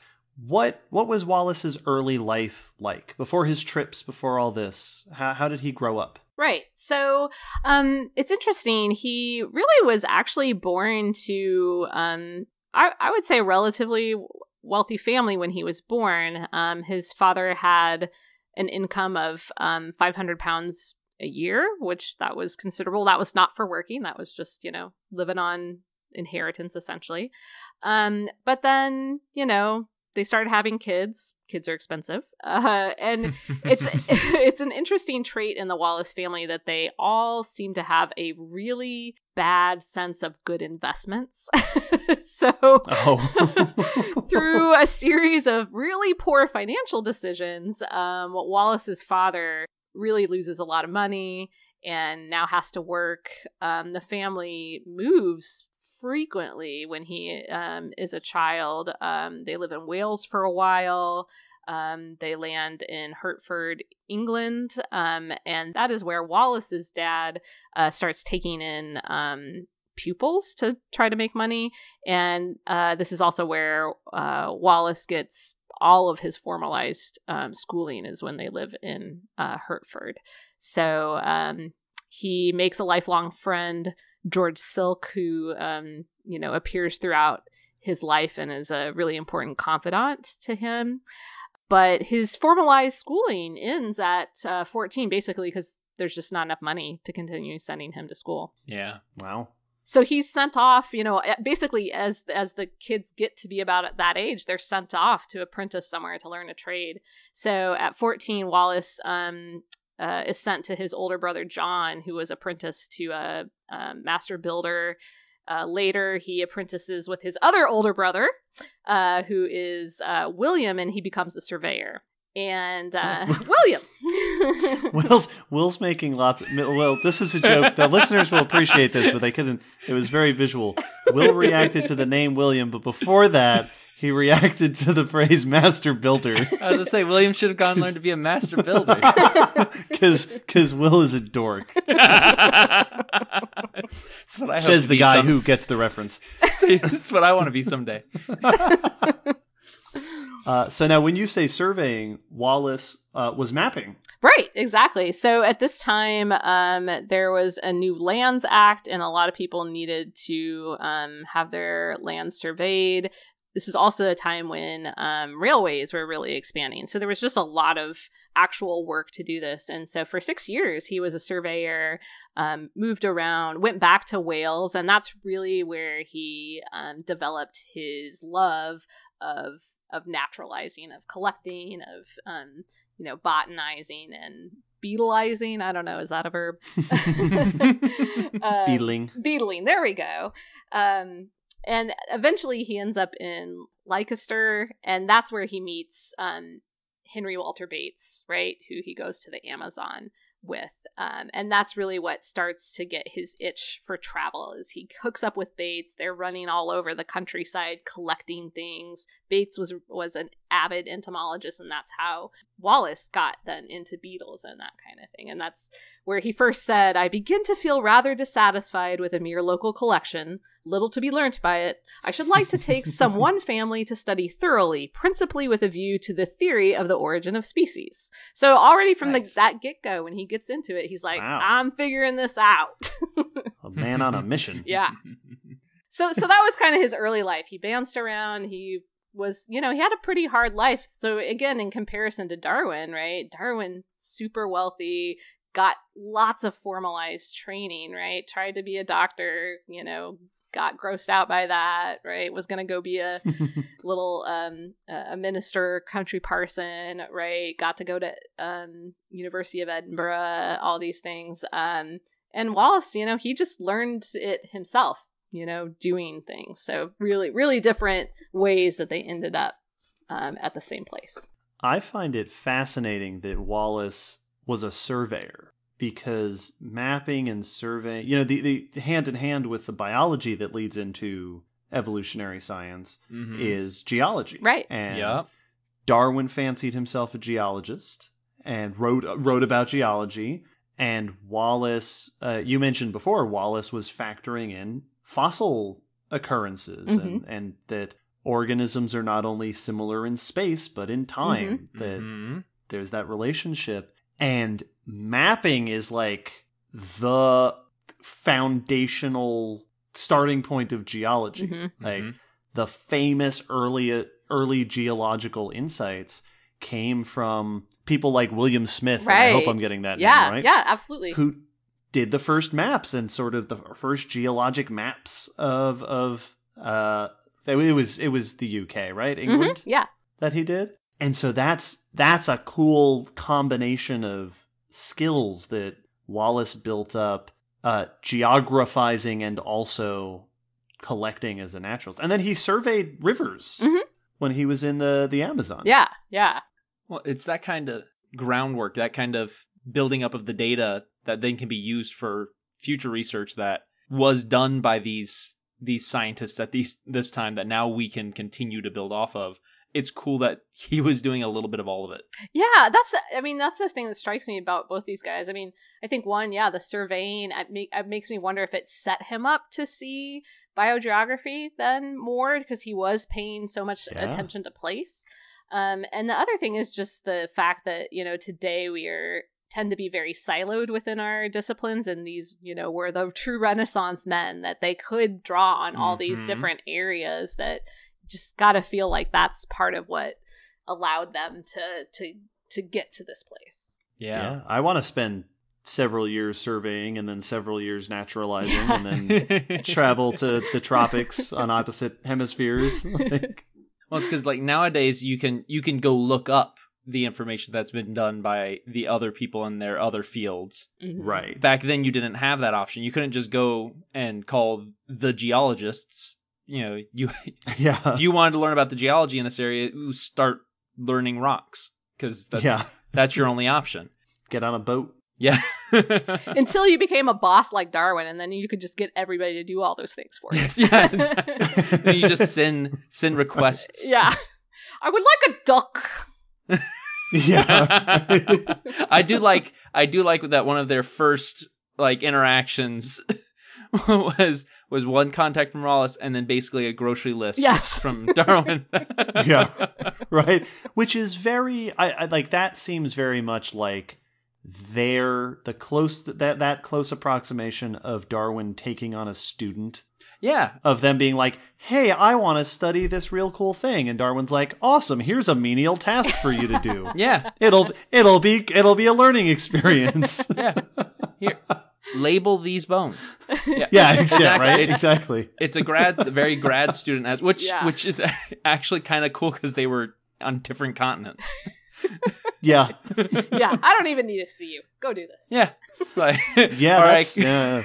all right, cool. Here's stuff you can do. Uh, So Wallace takes this, you know, he he is he's sort of uh, self-making mhm. a little bit. Right. You know, he's not wealthy. He has to earn his money. He he has to work, Mhm. unlike some other naturalists. Somebody else we know. And then later in life, uh, eventually he finishes his, you know, gallivanting Mhm. through malaria-ridden forests. Mm-hmm. Uh, what does he get into as a as a, an older man? Yeah, so he he comes back after being in the the Malay archipelago, and um, a- much like Darwin, his mind gets set to a to marriage, right? Uh, just like Darwin kind of did, and so he's he's looking for a wife, and he was uh, courting, if you will, the daughter um, of a friend, the the Leslie family, and so they had you know he had spent a lot of time on this. They they became engaged. Now the leslie family was um uh, socially higher and more wealthy than wallace. And it ended up that the she broke off the engagement. And wallace was crushed. And it's it's interesting that in his um autobiography that wallace spends more time talking about quote miss l and his broken off engagement than he does about the woman he eventually marries Oh no. So- Hmm. so yeah it was I hope she uh, didn't read I, that. yeah i don't know uh, but apparently the way to find a wife in um, Victorian England was either to marry your cousin, like Darwin did, or to marry your friend's daughters, which is also so his first engagement fell through that was a, a, friend's daughter, but he eventually marries Annie Mittens, who's the daughter of a botanist friend. And this seems, you know, it was a it was a good match. She also liked to botanize and um they uh, had three children. Two of them um, lived to adulthood. They seemed to have almost a hobby of building houses and gardens, and they'd get it all the way they liked it, and then they'd sell it. It's like Victorian flipping, I guess. I that's fantastic. Oh, that's cool. Um, it's nice to know that HGTV would have done well back then too. Exactly. Yeah, right. Exactly. so you know he um throughout his life though he had money problems. Um he always was trying to get a a, permanent job as you know a curator um generally those kinds of you know curator type positions and um, always got passed over and, and a lot of it probably had to do with um, his lack of formalized education with his social class that didn't um, give him access to those um, and so, you know, I think it's interesting because it, some of those things are still reflected in in science today, right? There are certain, yeah, Yep. uh, there's plenty of people out there that don't have advanced degrees that know so many things and are just fantastic at it, or they don't have the right degree, or um, or you know, again, they don't have the social capital to to get to those things. Um, so Mhm. we're we're still we're, we're still fighting those those things today. Yeah. how how times have changed. yeah, oh, sadly. It's only been 150 years. Give us some yeah, time. that's all. Come on. Yeah. You know, Stop rushing. Wallace, um, you know, so he he kind of has to uh, his whole life he's essentially hustling, right, to try to make money. He Every day. Yeah, he's uh he's he uh over his lifetime wrote a thousand articles and 22 books. Um, and that's where you know some of his mon- income came from. Then is selling of books. Um, some of the articles he would have been um, paid for. He went on a lecture circuit, including he did a tour in the United States, um, which was interesting. Made his way all the way out from took a you know steamer ship to New York. Played the East Coast, if you will. Uh, went on to Chicago, Denver, and then uh, what his remaining living brother was living in California, and he made it all the way out there. So um, Cool. Yeah, he he was um, really engaged in science his whole life. So in in about 1880, Darwin was a major player to try to get w- Wallace a pension. There were a core group of scientists who really recognized that, you know, he had contributed a lot. He was having financial problems. And so uh, Darwin, Hooker, and Huxley, Huxley, who's known as Darwin's bulldog, um, basically worked to with some other scientists to propose to the government that he receive Wallace receive a pension. And in 1880, they managed to get him that. So he got a pension of 200 pounds a year, which was not luxurious, but it was definitely enough to take some of these money pressures um, off of him. And nice. uh, so he had that for the for the remaining 33 years of his life. Um, was kind of able to not stress the same level. So awesome. sending that letter to Darwin actually did help. it did. It Yeah, did. like he did make friends in he in did. the scientific circles who could help him out. Yeah. yeah, and, and notice it's it's Hooker was the one that kind of went to bat for him, who was slamming him on his his palm book in the beginning.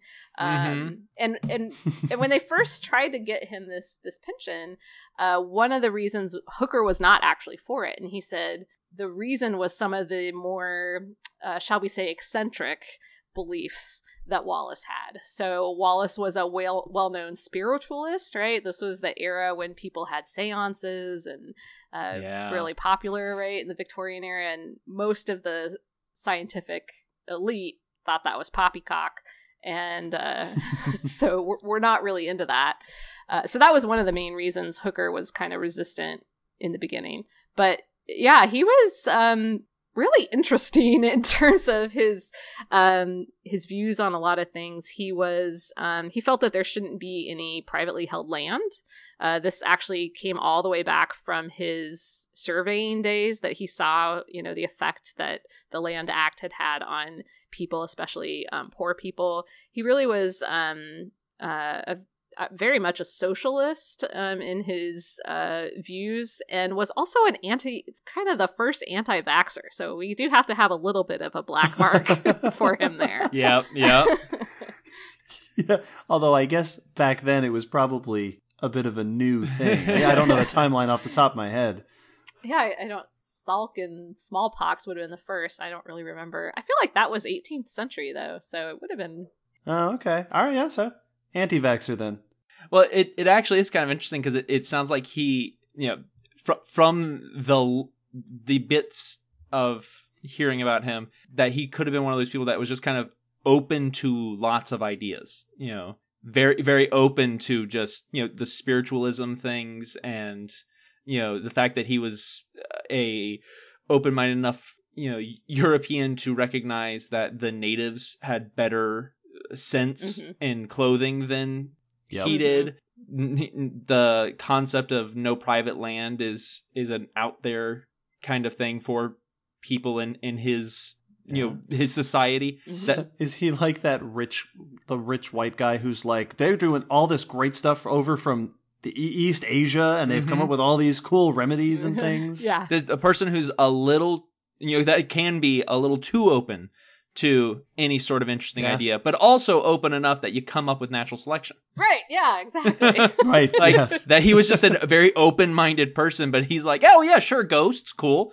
And Well, I like that you, Sarah, you drew a, a connection between his surveying experience and his ideas on privately held land. Mhm. And I earlier this very day, uh, I was sitting in the in on the the periphery of a recording of a podcast of a couple of friends of ours who do a touch of gray. And there was a, a, a comment that I heard our surveyor at the museum, Brian, mention that sometimes surveying can be very dangerous because you ac- you end up on somebody's land and they come out with guns Yeah. because they don't want you to be on their land. And that was my first thought when he was like, "There should be no private Yeah. land," and I'm like, "Who shot at you Yeah. Like, Yeah, yeah, when you were surveying across the UK?"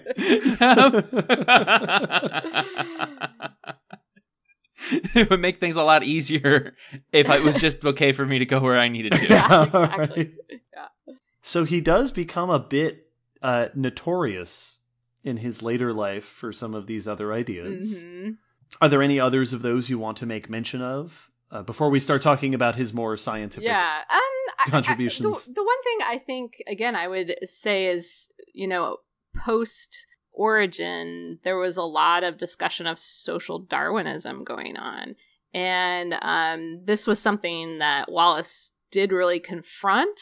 Um, and it's interesting because he did feel that evolution was progressive and that humans were going to progress to some better elevated um, state, but he felt that um, it needed to be essentially guided in some way. And so there's some interesting kind of intelligent designy things going on there. But his response to social Darwinism was instead of the horrible things that most social Darwinism did in the kind of eugenics line, um, was instead social intervention. So he was a big proponent of giving women a means of living other than marriage. So he was kind of a pseudo feminist a little bit. Cool. He- Wallace and his wacky ideas. I know, crazy, yeah, crazy guy. Spiritualism and women getting rights. This is nuts. but uh, he really pressed for um, education for um, the poor classes, seeing that as a way to um, raise all boats and um, to essentially avoid the Malthusian crush that if people were educated, they would marry later, they would have fewer children, and so we wouldn't have as much of the suffering, uh, the Malthusian um, suffering, and that if we eliminate poverty, that will lead to the improvement of the race. So, um, meaning the human race. Uh, so I, I think that's notable is that he had these pretty um, progressive um, ideas that certainly were not being embraced at the time. Yeah. Cool. Interesting. It's it's fascinating to hear about Wallace especially. Darwin's got some of this, but a lot of famous scientists, people who spent as much time as they possibly could thinking and writing, mm-hmm. just came up, just had all these ideas that they left behind for for people to investigate. Yeah. Yeah. And it's fun to see it's it's fun to see where and we talked about this on the Darwin episode a little bit. It's always fun to see where they were progressive Mhm. Mm-hmm. and where they were very much products of their time. Yes. Yeah. Yeah. Yeah. Absolutely. Well, and it's one of those where you know there's a lot of like you know s- social Darwinistic things and, and thinking of uh, progressive evolution, like humans, like that. Of course, that idea popped up after this was Mhm. presented to the public. You know, you're going to apply it to everything and go, does it fit here? Mhm. Does it fit here?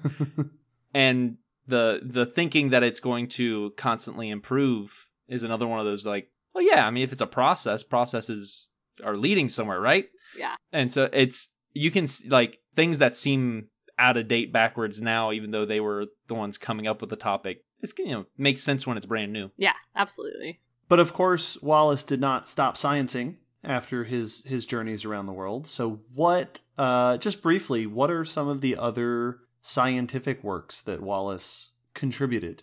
Yeah, so gosh, like I said, he wrote um 22 books. Um so some some of the books that he wrote, um, he wrote the geographical distribution of animals, so that was his true bio um, biogeography book.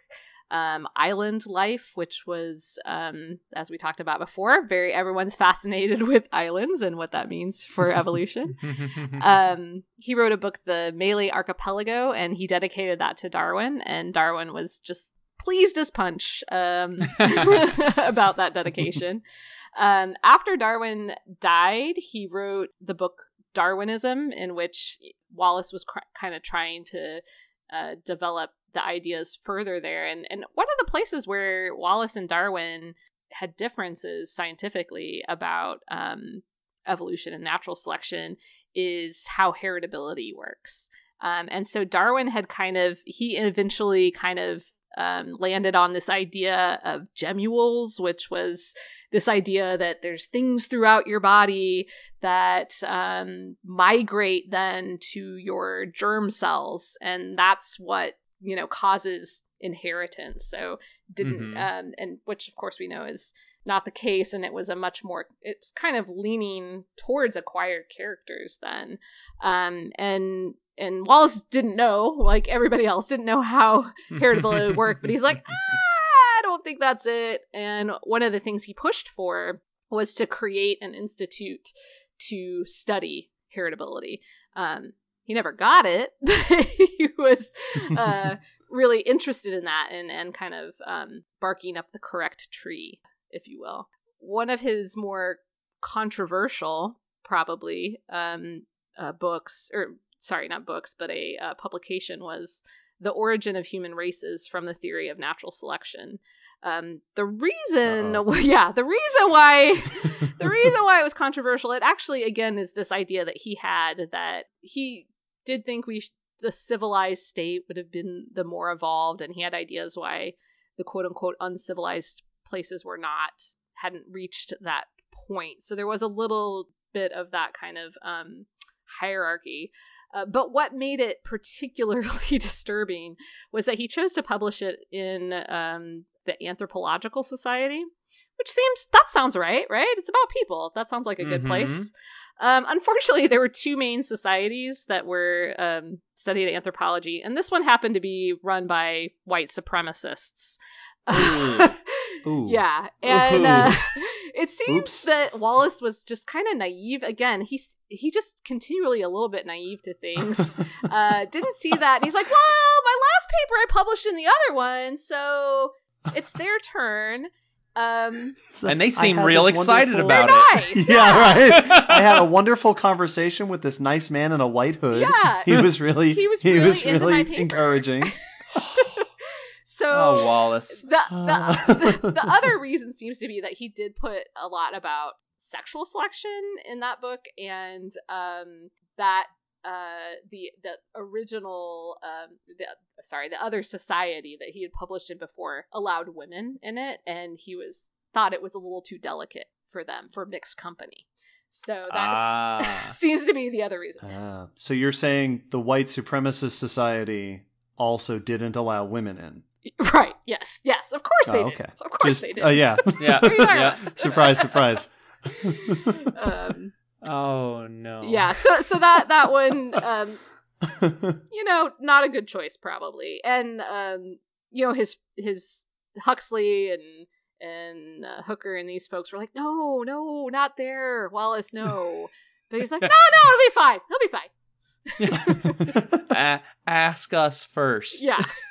Yeah, right. ask us first. Uh, so um, Wallace was um, just super engaged, really all the way up into the end of his life, and investigating all kinds of things. Um, I don't know. What do you guys know in terms of? Uh, there's just so much he's written. I'm sure you guys are aware of other things that I'm totally unaware of. No, you you have mentioned all the ones that I would have mentioned, and they, there's they're all awesome, all awesome examples. yeah, yeah. they're they're great. all- I like They're all interesting. every word.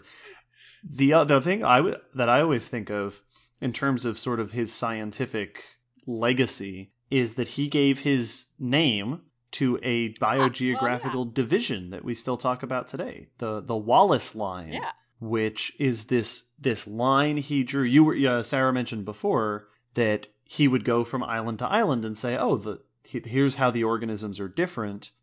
and he established this line that basically separates the Asian side of the South Pacific from the Australian side and said all the animals are different when you cross this what he must have thought was s- some mysterious reason or or perhaps even an arbitrary line down the middle that this is where they're the the faunas are different which we now know going back to our tying in geology is a plate boundary Right. mm-hmm.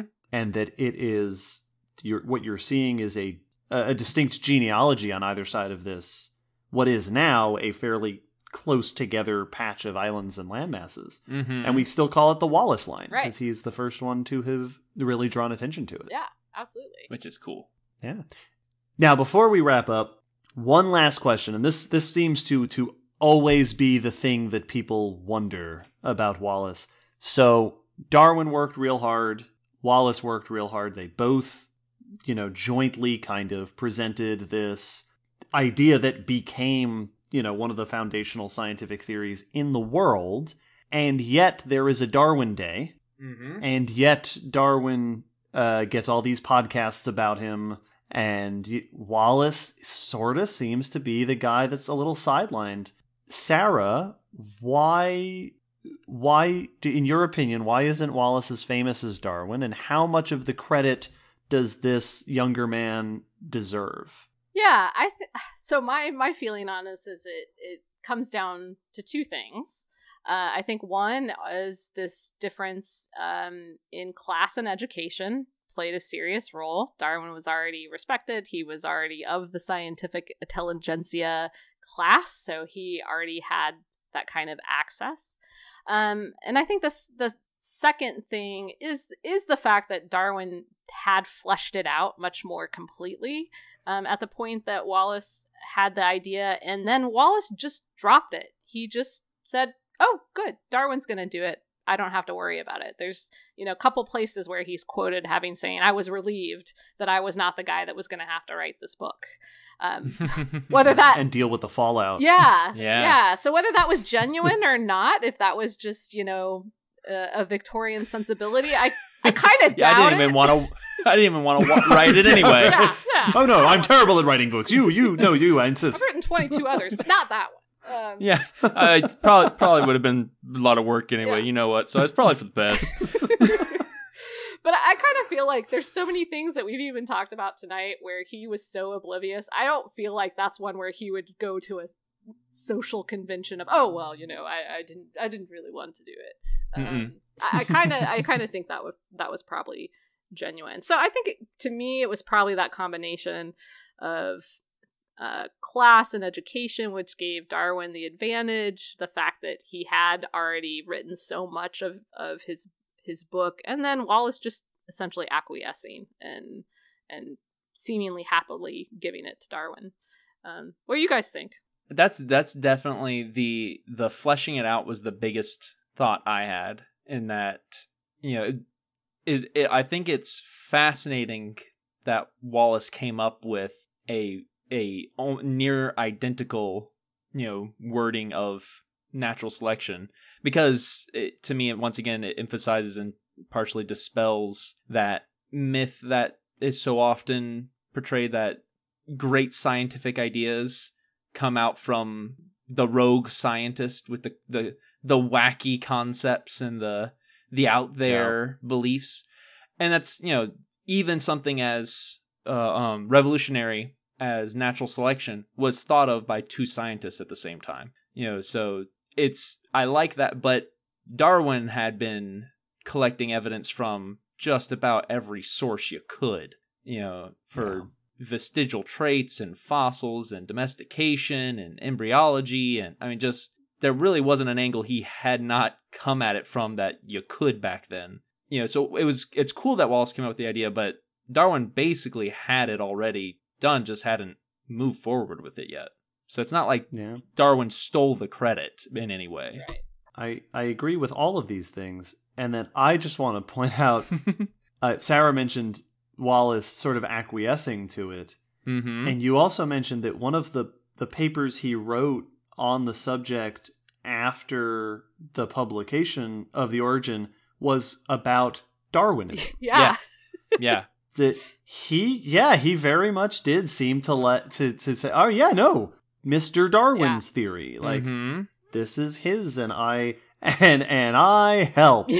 like, I, I and, but he was he was more than happy to sort of let that. He didn't Dar, you know, for all of the the humility that Darwin had in many respects, he also wanted to be the guy who introduced this to the world. Oh yeah. Oh yeah. He he may not have wanted all the attention he got for it, but that notoriety, you know, being known as the person, you know, for for the work that he did. Uh, exactly. And, and I, I, it wouldn't surprise me if part of that you know, when Darwin was traveling around the world, it really was mostly for self gratification. Mm-hmm. You know, he it's for he's having fun, he's learning things. Whereas Wallace was much more business minded, and Wallace was much more like, yeah, learning's cool and writing books is great, but I also need to eat yes. and make mm-hmm. money, mm-hmm. which was some so so perhaps. And I haven't read very deeply into Wallace, but it wouldn't surprise me if part of the mindset was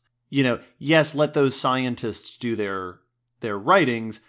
I need to go back to work. Mm-hmm. Yeah, and that sort of prov- hindered him from from what otherwise may have been going deeper into sort of vying for for the spotlight mm-hmm. there. Well, and you know, we we referred to them both as you know the the atypical Renaissance men uh, earlier, but even with that, like Darwin was much more focused it seems just mm-hmm. like got on a topic and was like all right i'm going to figure out everything about this topic that can be figured out well wallace did a seemed to have a, a many more focuses and interests mm-hmm. and uh which is both are awesome but if you're going to create a you know huge concept you you need to be working at it for 20 years as he said in his letter yeah yeah, you. I mean, you look. You look at Darwin, right? And he spent like eight years on barnacles. So, like, this is a man yeah. who has some focus. Yeah. yeah. Yeah. Exactly. And for very much that reason, uh, both fascinating individuals. Uh, if I want a movie about either one of them, it's Wallace. Yes. Yeah. Because it seems like every several years of that guy's life was something cool exactly. or terrible yep. or controversial. Yeah. Darwin spent eight years on barnacles. Yeah. yeah. Like we, I don't need a movie about no. that. I want to see a movie about I, Wallace accidentally hanging out with white supremacists. I mean, we've got house flipping, we've got tropical yeah. adventures, we've got disease, we've got ghosts. I there's mean, a, there's on. a whole trilogy here. Sarah, this has been a lot of fun thank you so much for joining us. Thanks for having uh, me. Once again, This was this was really good. Listeners, if you, there is the potential for a tradition here. there are there are other people we could talk about. I was actually going to ask you, Sarah, if so we did Darwin and we did Mhm. Wallace, Yep. and those are kind of the classics. If you were going to suggest a name for for future Darwin Day episodes, who would you? I know I know a couple of names that come to my mind. Um, so I, I can think backwards and forwards. Um, so uh, backwards, I think I would think about um, Humboldt would be fun because he was Mhm. kind of the the first adventurer naturalist. Um, uh, just yeah, that guy's fascinating and inspired both of them. Um, you know, we could uh Huxley is fun, right? How he was Yeah. Darwin's uh, bulldog, and how really he was, you know, oh yeah. the hype man, right? The whole reason like things got out there. Um, and then you know you could jump forward, say to something like um, what we call now the modern synthesis, when we finally figured out how genetics worked, and so there's a few um, players in that time that that you could kind of pull out. So those are a few that come Well, to that- my mind. That's the next three years. There we go. Done, got it. well, and I thought the name that I was going to add to that is Lamarck. Oh, true. Yeah. Yeah, Would absolutely. be Yeah. a lot of fun yeah, to. co- compare and contrast. Well, our listeners know what to do.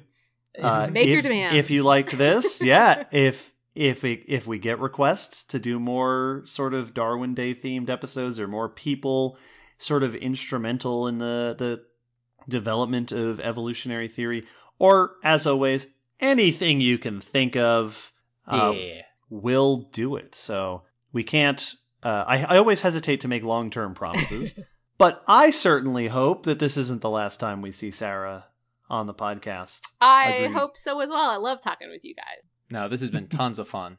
Thank you so much for joining us. What are you doing for Darwin Day? Ooh, man. I don't know. We haven't made plans yet. We haven't uh, planned our uh, events at campus yet. So we got to get on it. I think that we have exhausted our Wallace stores for this episode, so we'll wrap it up. As always, uh, thank you to all of our listeners. Thank you Mhm. to the folks who recommended this subject. It turned out to be, we learned a lot. Guest Yeah, episodes oh, are great yeah. because Will and I get to sit here and learn. It's just getting a private lecture, basically. Thanks, as always, to our patrons. Find us on the social medias. Check out the blog post that we will write uh, following up this episode. Join us in a fortnight for the next episode of the podcast, which will be an extinction episode because it is an Mhm. episode that ends in a five. So be ready for that. It's going to get depressing. it's a special episode back to back. Back to back. And just, we got things planned. But I think that's it for now. We will sign off with our signature sign off, which is rambling into the outro music. yeah. So thank you again, Sarah. Thank you. and goodbye for now, everybody.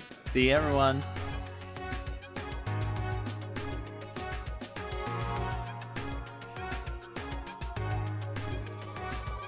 Thanks for listening to the Common Descent podcast. You can follow us on Facebook, Twitter, YouTube, and check our WordPress blog for pictures and links after each episode. Huge thanks to our patrons whose support helps keep this podcast running and who get access to bonus goodies on Patreon. The song you're hearing is called On the Origin of Species by Protodome, which we found at ocremix.org. Thanks again for listening. We hope you'll join us next time.